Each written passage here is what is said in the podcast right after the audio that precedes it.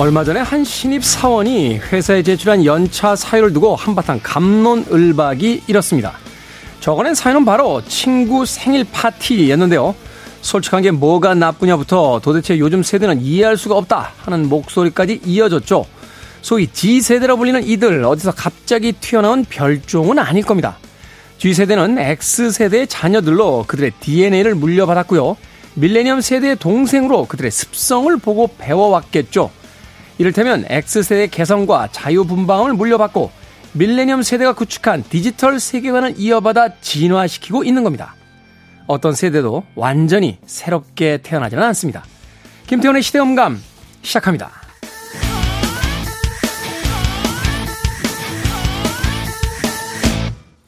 그래도 주말은 온다. 시대를 읽는 음악 감상의 시대음감 김태훈입니다.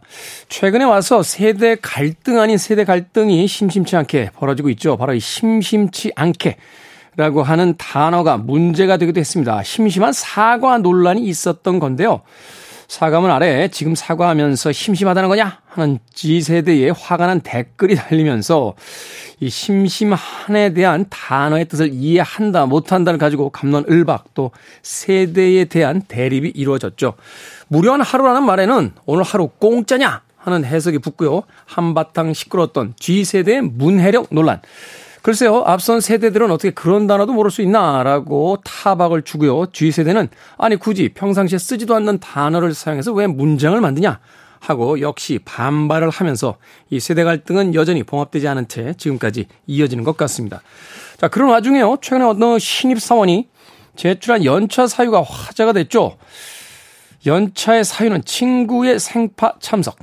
너무 대놓고 심했다. 사실대로 적었는데 무슨 상관이냐. 이러면서 역시 세대 간의 갈등 아닌 갈등으로까지 비화가 됐는데 한편으로 생각해보면 너무 예의 없는 것 아닌가 하는 기성세대의 판단도 옳은 것 같고 또 한편으로는 아니 정직하게 쓴 게 도대체 무슨 문제냐. 친구의 생일 파티에 가기 위해서 연차를 사용할 수 있지 않냐 하는 G세대의 항변도 그럴듯하게 받아들여집니다. 하지만 새로운 세대라는 건 언제나 하늘에서 뚝 떨어진 것처럼 갑자기 생겨나는 건 아닐 겁니다. 그 전 세대에게서 물려받은 여러 가지 DNA들이 결국은 이 시대를 맞이해서 이런 방식으로서 표출이 되는 건 아닐까 하는 생각을 해보게 되는 거죠. 과거에 우리도 한 번쯤 지나간 시절을 되살려 보면 그 시대의 기성 세대들에게 그렇게 고운 시선의 눈총을 받았던 것 같지는 않습니다. 그런 의미에서 G세대를 쳐다보는 우리의 시선의 변화, 시각의 변화도 조금은 필요한 그런 시기에 와 있는 게 아닌가 하는 생각 해봤습니다. 자, 김태현의 시대음감, 시대 이슈들 새로운 시선과 음악으로 풀어봅니다. 토요일과 일요일, 일라드에서는 낮 2시 5분, 밤 10시 5분 하루에 두 번 방송이 되고요. 한민족 방송에서는 낮 1시 10분 방송이 됩니다. 팟캐스트로는 언제 어디서든 함께 하실 수 있습니다. 자, G세대의 G가 두 개나 들어가 있는 팀입니다. GG Top, Give Me All Your Love. 가수 윤종 씨는 자신의 산문집 계절은 너에게 배웠어에서 좋은 가사에 대해 이렇게 말합니다. 좋은 가사란 구체적이면서도 구체적이지 않은 가사라고 생각합니다. 노래를 듣는 이가 머릿속에 그림을 그려나갈 수 있도록 충분히 구체적이되 사람마다 각기 다른 그림을 상상할 수 있도록 적당히 여백이 있어야 하는 거죠. 음악으로 우리 안에 그림을 그리는 시간, 우리 시대의 음악 이야기, 시간을 달리는 음악. 어제 이어서 김경진 음악평론가 나오셨습니다. 안녕하세요. 네, 안녕하세요. 김경진 음악평론가는 노래 들을 때 가사 많이 신경 써서 듣습니까? 저는 가사에 귀 기울이지 않습니다. 그게요. 네. 저도 팝 음악을 주로 들어서 그런지 몰라도 네. 처음 팝음악 들었을 때 안 들리잖아요. 그렇죠. 그때만 해도 뭐 인터넷에서 가사를 다 찾아볼 수 있었던 시기도 아니고. 네. 그러니까 이상하게 가사 듣는 습관이 별로 없어요. 네, 저도 그래요. 주로 이제 멜로디라든지 뭐 이렇게 편곡들 이런 네. 것들 듣고 나서 나중에 가사는 나중에 찾아보게 되더라고요. 네. 이게 맞는 겁니까? 뭐 정답이 있겠습니까? 근데 보통 이 특히 이제 우리나라 사람들의 음악 듣는 패턴이 네. 1번이 멜로디고 2번이 가사인 음. 것 같아요. 근데 가요를 많이 들으시는 분들은 네. 또 가사를 굉장히 그 중요하게 귀 기울여서 생각하고. 들으시더라고요. 네. 네. 네, 그렇습니다. 근데 사실은 저는 팝음악 듣던 습관이 남아있어서 그런지 몰라도 가요를 들을 때도 가사를 잘 안 들어요. 네. 네. 저도 그렇습니다. 예, 나중에 다 듣고 나서 이제 어 음악 괜찮은데 하면 네. 이제 뒤늦게 이제 가사에 좀 귀 기울여서 이렇게 들어보게 되는 경우들이 네. 많아서 네. 그렇군요. 저만 그런 게 아니라 김경진 음악평론가도 그렇다니까. 그래서 가사를 좀 이렇게 신경 써서 들을 때도 사실은 저는 어떤 구어체나 이런 거보다는 저는 음악 노래는 그냥 기본적으로 시라고 생각하는 좀 고리타분한 생각을 여전히 가지고 있어가지고 네. 시적이고 예쁘고 좀 그 방금 소개해주신 그 윤종신 씨의 그런 말 굉장히 공감을 하는 네, 음. 내용이거든요. 그렇죠. 예. 그렇군요. 사실 저도 비틀스 음악 가사 찾아본 게 이렇게 오래되진 않았어요. 예, 그냥 대충 들리는 대로만 해석하고 있다가 날 잡아서 한번 어, 전곡에 대한 그 가사집이 나온 적이 한 번 있어서 그거 가지고 한번 찬찬히 다시 읽어봤던 그런 기억이 나오는군요. 네, 뭐 그렇다는 이야기입니다. 자, 시간을 달리는 음악 오늘은 어떤 음악들 만나 봅니까? 예. 참 가사가 아름다운 밴드입니다. 역설적인데요. 가사 안 듣는 평론가 둘이 네. 앉아서 오늘의 주인공은 산울림입니다. 산울림. 네. 뭐 평이 필요 없죠. 뭐 산울림 같은 팀은 이제 평론가들의 그 평을 벗어난 그렇죠. 뭐 절, 네. 절대의 어떤 위치가 있는 뭐 네. 팀이다 이렇게 볼 수 있지 않습니까? 그렇습니다. 이 산울림도 이제 새롭게 LP 재발매를 앞두고 있어서 음. 오늘 이제 골라봤는데 제가 오늘 굉장히 마음이 홀가분하게 이 산울림의 음악을 좀 음, 들을 수 있을 것 같은 게 예, 제가 사실 이제 김경진 씨가 산울림 전 집에 대한 어떤 LP 발매를 총괄하고 계셔서 3집 해설지를 써달라는 이야기를 하신 뒤로부터 몇 달 동안 안 쓰고 버티다가 제가 아우, 정말 징하게 정말 제가- 오래 걸렸어요. 제가 꼴찌였나요? 네. 정말요? 그럼요. 아, 그래도 결국은 빚을 털고, 네. 홀가분하게 이 시간을 맞이하고 있습니다. 자, 아, 산울림에 대한 음악 이야기 어디서부터 시작을 해볼까요? 예, 산울림은 뭐 정말 그런 누군가 그런 표현을 했어요. 하늘에서 뚝 떨어진 아티스트다. 제가 그러지 않습니까? 그러셨네. 마치 하늘에서 뚝 떨어진 것처럼. 예. 그게 어 터무니없는 말이 아닌 게 굉장히 그 이 결성 동기 자체가 재미있어요. 뭐잘 음. 아시다시피 이제 삼형제로 이루어진 그룹이고 김창완, 맏형인 김창완, 그리고 둘째 김창훈, 그리고 네. 막내인 김창익.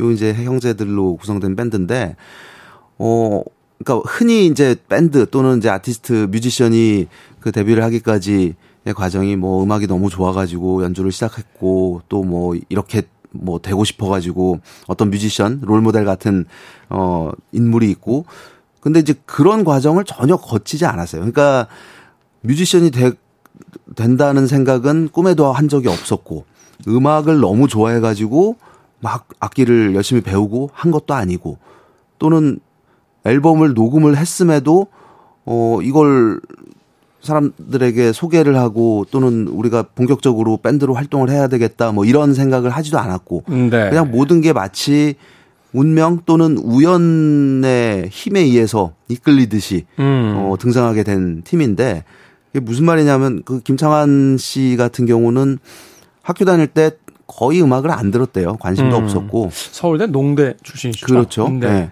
근데 어느 날 대학교 1학년 때 그 기말고사 1학기 기말고사를 앞두고 학교를 가려고 버스 정류장에서 버스를 기다리고 있었답니다. 그 종로 쪽 어디였대요? 근데 그 정류장에 악기 판매점이 있었던 거예요. 음. 그 쇼윈도를 들여다보다가 클래식 기타 하나가 너무 예쁘게 생겨서 들어가서 그걸 샀대요. 당시에 뭐 6천 원인가를 주고. 그래서 그거랑 기타 교본하고 사들고 학교로 간 게 아니라 집으로 와서 아, 그럼 안 가고. 기말, 기말고사 안 보고. 예. 교본을 펼쳐놓고 어, 교, 그, D코드를 하루 종일 연습을 했다고 합니다. 그게 이제, 예. 배운다는 D코드. 그, 예. 그게 이제 시작이었는데 그 소리가 그렇게 아름다웠다는 거예요. 음. 그 D코드 그, 그 뚱땅뚱땅 하면서 이 소리에 빠져들어 가지고 그 다음 날도 이제 교본 펴놓고 다른 코드를 연습을 하고 이렇게 시간을 보내다가 뭔가를 좀 연주를 하고 싶은데 아는 노래가 없으니까 음. 곡을 쓰기 시작한 거예요. 연주를 하려고 잠깐만요. 곡을 다음 날 바로 쓰기 시작한다고요? 다음 날은 아니고 이제 며칠 얼마 후에 뒤에? 예. 그래서 그렇게 이제 음악을 시작을 하게 됐고 아니, 며칠이 지나도 그렇지, 그게 곡이 쓰고 싶다고 그냥 뚝딱 나옵니까? 그러니까 이게 이제 일반적인 범주에서 생각하면은 말이 안 되는 얘기인데 네. 저는 그분이 굉장히 천재적인 어떤 재능을 가지고 있다고 생각을 하거든요. 이후에 이제 산울림 노래들을 들어봐도 그런 생각을 하지 않을 수 없는 게 어떻게 이런 어떤 영향이나 이런 게 없이 그냥 막 했는데 이런 게 나올까? 음. 어, 그런 의아함을 많이 가지고 있었거든요. 근데 이 이제 맏형이 그 맨날 기타 뚱땅거리고 있으니까 고등학생이던 둘째가 어느 날 또 기타를 사와서 연주를 하기 시작하는 거예요. 같이. 예. 네. 그리고 이제 두 명이 기타 치니까 막내는 중학생이었던 막내한테 너는 드럼 쳐 하고 어 뭐 참고서 책 이런 거를 쌓아놓고 음. 그냥 두들기는 식으로 음. 이 형제들이 음악을 시작을 하게 된 거예요. 하나의 놀이로 이제 시작이 된 거죠. 그렇죠. 음. 그러다가 이제 그 김창훈 둘째인 김창훈 씨가 대학에 들어가고 그 서울대 밴드 학교 밴드 샌드 페블즈라는 밴드가 있잖아요. 그래서 너 학교 갔으니까 너는 좀 베이스를 좀 치는 게 나을 것 같아. 음. 그 샌드페블스 들어가서 베이스를 배워가지고 와라. 음. 그래서 가서 열심히 베이스를 배웠다고 합니다. 네. 근데 이, 이 둘째도 좀 그런 재능이 있었던 게 그 샌드페블스라는 밴드가 전통적으로 어 2년을 하고 나면은 그 다음에는 후배들한테 다 물려주고 좀 매니지먼트 역할을 하는 게 좀 전통이라고 하네요. 선배들이 이제 매니지먼트 네. 역할을 하고 후배들이 계속 연주를 그렇죠. 이어가는. 그래서 그 후배들에게 써준 곡이 그 유명한 나 어떻게라는 곡이었고 예, 어마어마한 곡이죠 사실은 네. 그렇죠 이게 대학가요제에서 뭐그 네. 1회 대학가요제에서 대상을 대상을 받았던 니까 네. 네. 그렇게 이제 어, 음악을 시작을 하게 됐는데 그때 이제 1회 대학가요제 때 이 세 형제도 출연 출전을 하게 되죠. 근데 어, 김창완 씨는 그때 대학을 졸업한 상태였기 때문에 어, 자격 자격이 안 된다. 그래서 이제 떨어지게 된 거고. 사실 이제 본상에 올라가기 전 네, 이제 예선에서는 1등 했는데 네. 김창완 씨가 이제 아니 졸업생이네요. 그러면 안 되죠. 그래서 그렇죠. 이제 떨어진 거죠. 네, 네, 그렇습니다. 그래서 어, 이제 대학도 졸업했고 취직도 해야 되고 그런 상황에서 야, 그래도 우리가 몇 년 동안 같이 좀 연주도 하고 뭐 그랬으니까 기념으로 음반 하나 만들자. 음. 돈을 모아가지고 음반사를 찾아갔다는 거예요. 네. 음악을 들어본 그 음반사 관계자가 돈 필요 없다. 돈 없어도 돼. 우리가 찍어줄게. 음. 그래서 이게 웬 떡이냐 하고 이제 녹음을 하게 된 거죠. 네. 그게 산울림 일집 아니 벌써로 시작되는 데뷔 앨범이었습니다. 전설의 일집이죠. 그렇죠. 어, 대한민국의 음악사의 기념비적인 음반이 된 전설의 그래서 일집. 그, 이 녹음해가지고 왜 음반을 만들려고 했냐면 기념 음반으로 말 그대로 그냥 우리가 갖고 뭐 식구들, 친척들 나눠주고 친구들 좀 주고 이런 용도로 녹음을 한 건데 이 음반사에서는 어, 이런 사운드는 없었단 말이죠. 그거를 발매를 한 거예요. 당시에 A&R이 참 대단하네요. 이, 이 음악을 듣고서는 네. 야 이거 되겠는데라고 그러게. 판단을 했다는 걸 네. 보면 네. 비틀스의 저, 저 조지 마틴 같은 그런 인물이 있지 않았나 하는 생각을 해보게 되네요. 어쨌든 성관이 있었던 거죠. 그래서 말 그대로 어느 날 아침에 눈을 떠보니 스타가 돼 있더라. 뭐 이런 상황이 산울님에게 펼쳐진 겁니다. 그게 1900? 77년이죠. 1977년. 네. 자, 그럼 그 1집의 음악부터 듣고 시작해 보도록 하겠습니다. 네. 아마 늦은 여름이었을 거야. 먼저 듣겠습니다. 아마 늦은 여름이었을 거야. 산울림의 출발입니다. 산울림의 1977년 1집 앨범 중에서 아마 늦은 여름이었을 거야 듣고 왔습니다. 6분 15초짜리 곡인데 데뷔 음반 음, 뭐 상업적인 목적이 없었다라는 것을 이 곡의 길이에서도 우리가 짐작해 볼 수 있습니다. 그러니까 소위 이야기해서 라디오라든지 방송에서 나올 수 없는 길이의 음악인데 그렇죠. 네. 그냥 기념 음반으로 만들자 한 삼형제 음반이 70년대에 등장을 하면서 70년대 후반에 등장하면서 대한민국 음악계를 발칵 뒤집어 놨습니다. 그렇습니다. 사실 산울림의 음악은 기존의 귀에 익숙한 그런 어떤 가요의 뭐 문법이랄까 스타일이랄까 이런 요소들하고 완전 동떨어져 있는 음악이거든요. 그래서 네. 정말로 하늘에 뚝 떨어진 네. 그 동시대성이 전혀 없는 그렇습니다. 그런 음악이 아닌가 하는 생각이 드는데 앞서 그 토요일 날 어제 한대수 씨 소개해 주시면서도 그런 이야기를 했었습니다만 이제 신중현 씨는 대마초 파동으로 이제 이탈했고 그렇죠. 한대수 씨는 미국으로 갔고 네. 그러니까 사실 이제 우리나라의 어떤 대학가를 중심으로 한 젊은 음악이 이제 공백기에 빠져 있던 상황인데 네. 그때 해성처럼 정말 등장한 거예요. 그렇습니다. 네. 네. 그래서 이게 또 그런 어떤 신선함 그리고 가사도 보면 산울님의 아까 이제 가사는 잘 안 듣는다고 얘기를 했지만 산울님의 가사는 어 굉장히 독특해요. 이게 안 들릴 수가 없어요. 왜냐하면 네, 네. 노래를 시작하는 순간 뭐지 하면서 이렇게 그렇죠. 관심이 네. 가게 되는. 네. 그래서 이런 가사를 왜 쓰게 됐느냐라고 물어보면 대답은 그냥 한결 같습니다. 그냥 그냥 그냥 그냥 나왔다. 음. 뭐 이런 뭐 그 당시에 어떤 느낌이었는데 그냥 이렇게 나왔다. 그게 이제 뭐 단순한 사랑 노래 또는 예를 들면 이제 아니벌써 같은 것도 아니벌써 해가 솟았나 이게 그 김창완 씨가 술을 굉장히 좋아하잖아요. 네. 어, 밤새도록 술을 먹은 거예요. 밤새 술을 먹다 보니까 벌써 해가 뜬 상황이 아니 벌써란 노래거든요. 제가 사실은 고백하건데 30대 중반에 김창완 선생님 라디오의 그 작가였어요. 네. 어, 필러 작가를 했는데 그때도 하여튼 제가 와인을 김창완 선생님한테 배웠습니다. 밤새 드세요, 밤새. 어, 9시, 11시 아침 방송 끝나고 나면 11시부터 드시는데 네, 거의 다음날 아침까지 드십니다. 어마어마하시죠? 지금도, 예. 지금도 대단하시니까. 어쨌든 그런 좀 어떤 파격적인 가사, 파격적이면서 또 한편으로는 굉장히 순수함이 느껴지기도 하고 그런 가사 중에 하나가 지금 들으실 두 번째 앨범의 안개 속에 핀 꽃이라는 아, 노래입니다. 안개 속에 핀 꽃. 음. 저는 이 곡이 그냥 개인적으로 산울림 곡 중에 가장 어 명곡이라고 저는 생각을 하는데 네. 이것도 좀 물어본 적이 있어요. 안개 속에 핀 꽃이 무슨 의미냐. 음, 음. 그랬더니 어 뭐 제가 산에 들어갔는데 안개가 껴서 거기서 꽃을 발견하고 이 내용이 절대 아닙니다라고 음, 하면서 음, 음.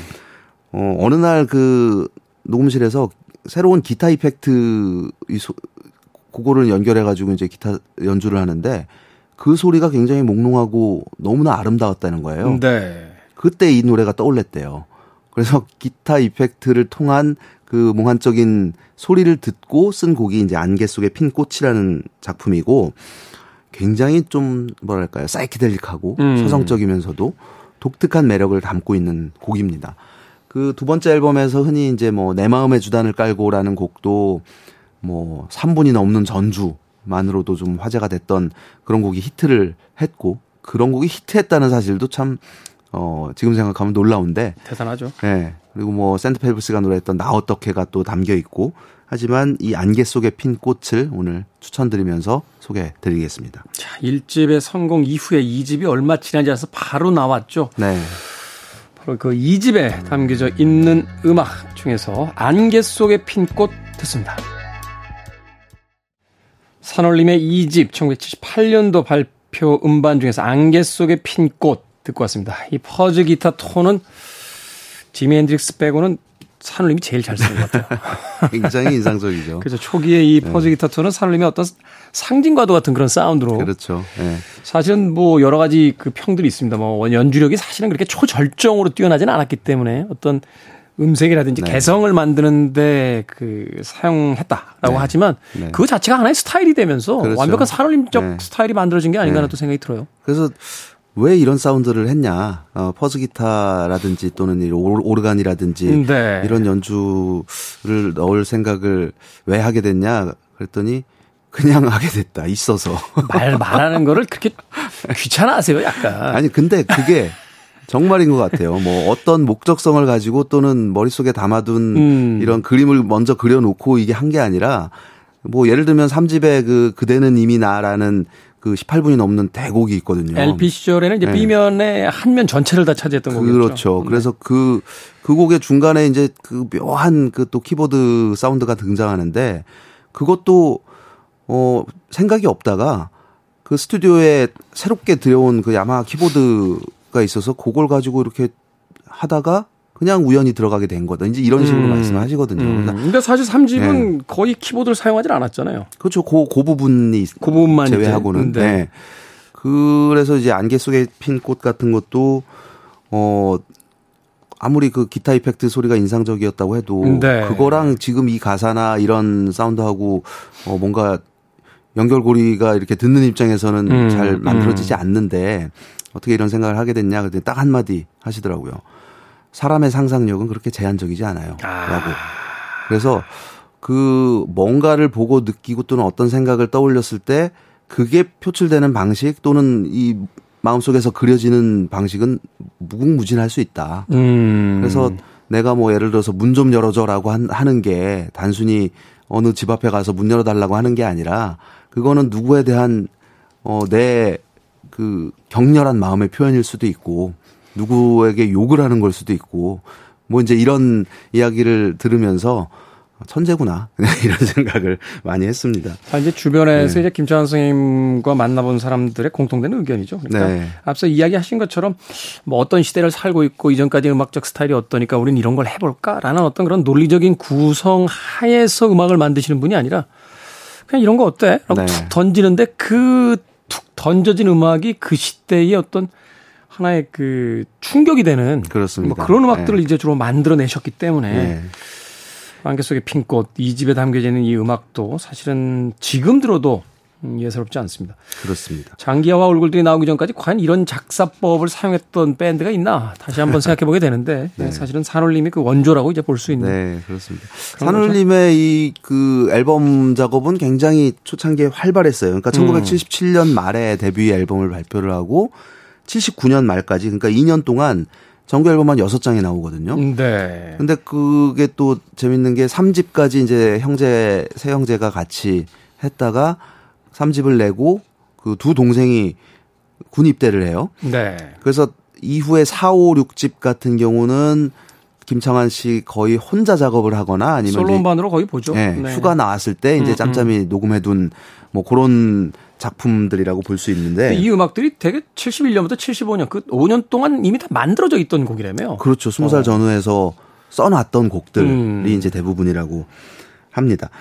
그래서 이제 70년대까지 굉장히 활발한 앨범 활동을 펼쳤고 그러다가 이제 1981년에 어 그 동생들이 이제 제대를 하고 다시 완전체인 삼형제 밴드로 뭉쳐서 나온 앨범이 일곱 번째 앨범 입니다. 음, 네. 가지마오라는 곡이 히트를 했는데 가지마오 가지마에 네. 뭐 이런 그, 그 지금 뭐 40년이 넘었지만 지금까지도 사랑받고 있는 또 아주 어 산울림은 대표하는 곡이 여기에 담겨 있죠. 청춘이라는 작품입니다. 청춘. 네.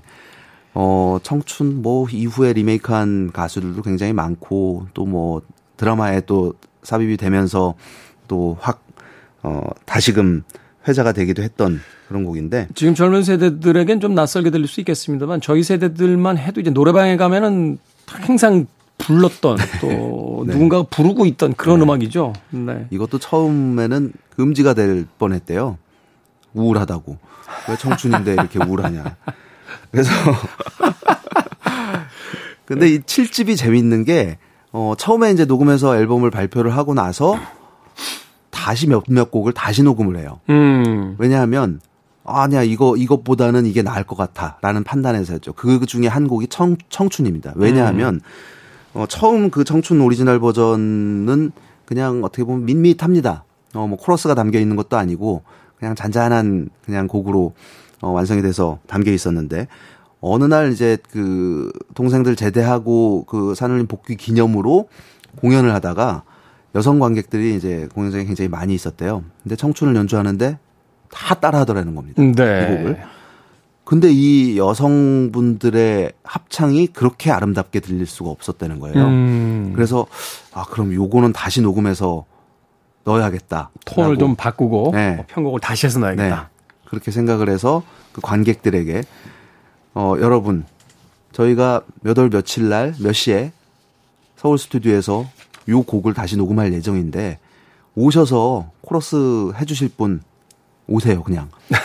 그래서 결국 그날 한 20명 정도가 오셨고 네. 그 여성분들의 코러스가 이 새로 녹음한 청춘에 담기게 되죠. 참 즉흥적이세요. 네. 그게 이제 지금 우리에게 익숙한 그 버전입니다. 그 버전으로 네. 들어볼게요. 산울림의 1981년 7집 음반에 수록된 곡 중에서 청춘 듣습니다. 산울림의 7집 1981년도 발표 음반 중에서 청춘 듣고 왔습니다. 음악이 나가는 동안 김경진 씨와 이야기를 나눠봤는데 언젠간 가겠지 프로는 이 청춘 이 노래를 부르셨을 때가 20대 중반이셨어요. 네.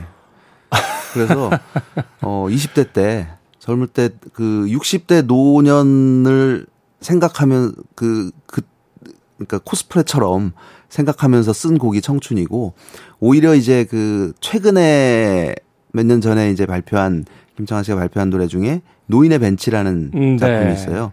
이 곡은 이제 70을 앞두고 있는 나이에 20대를 생각하면서 회상하면서 쓴 음. 곡이라고 말씀을 하시더라고요. 말하자면 이제 청춘과 그 네. 뱃구를 이루고 있는 음악이군요. 그렇죠. 네. 네.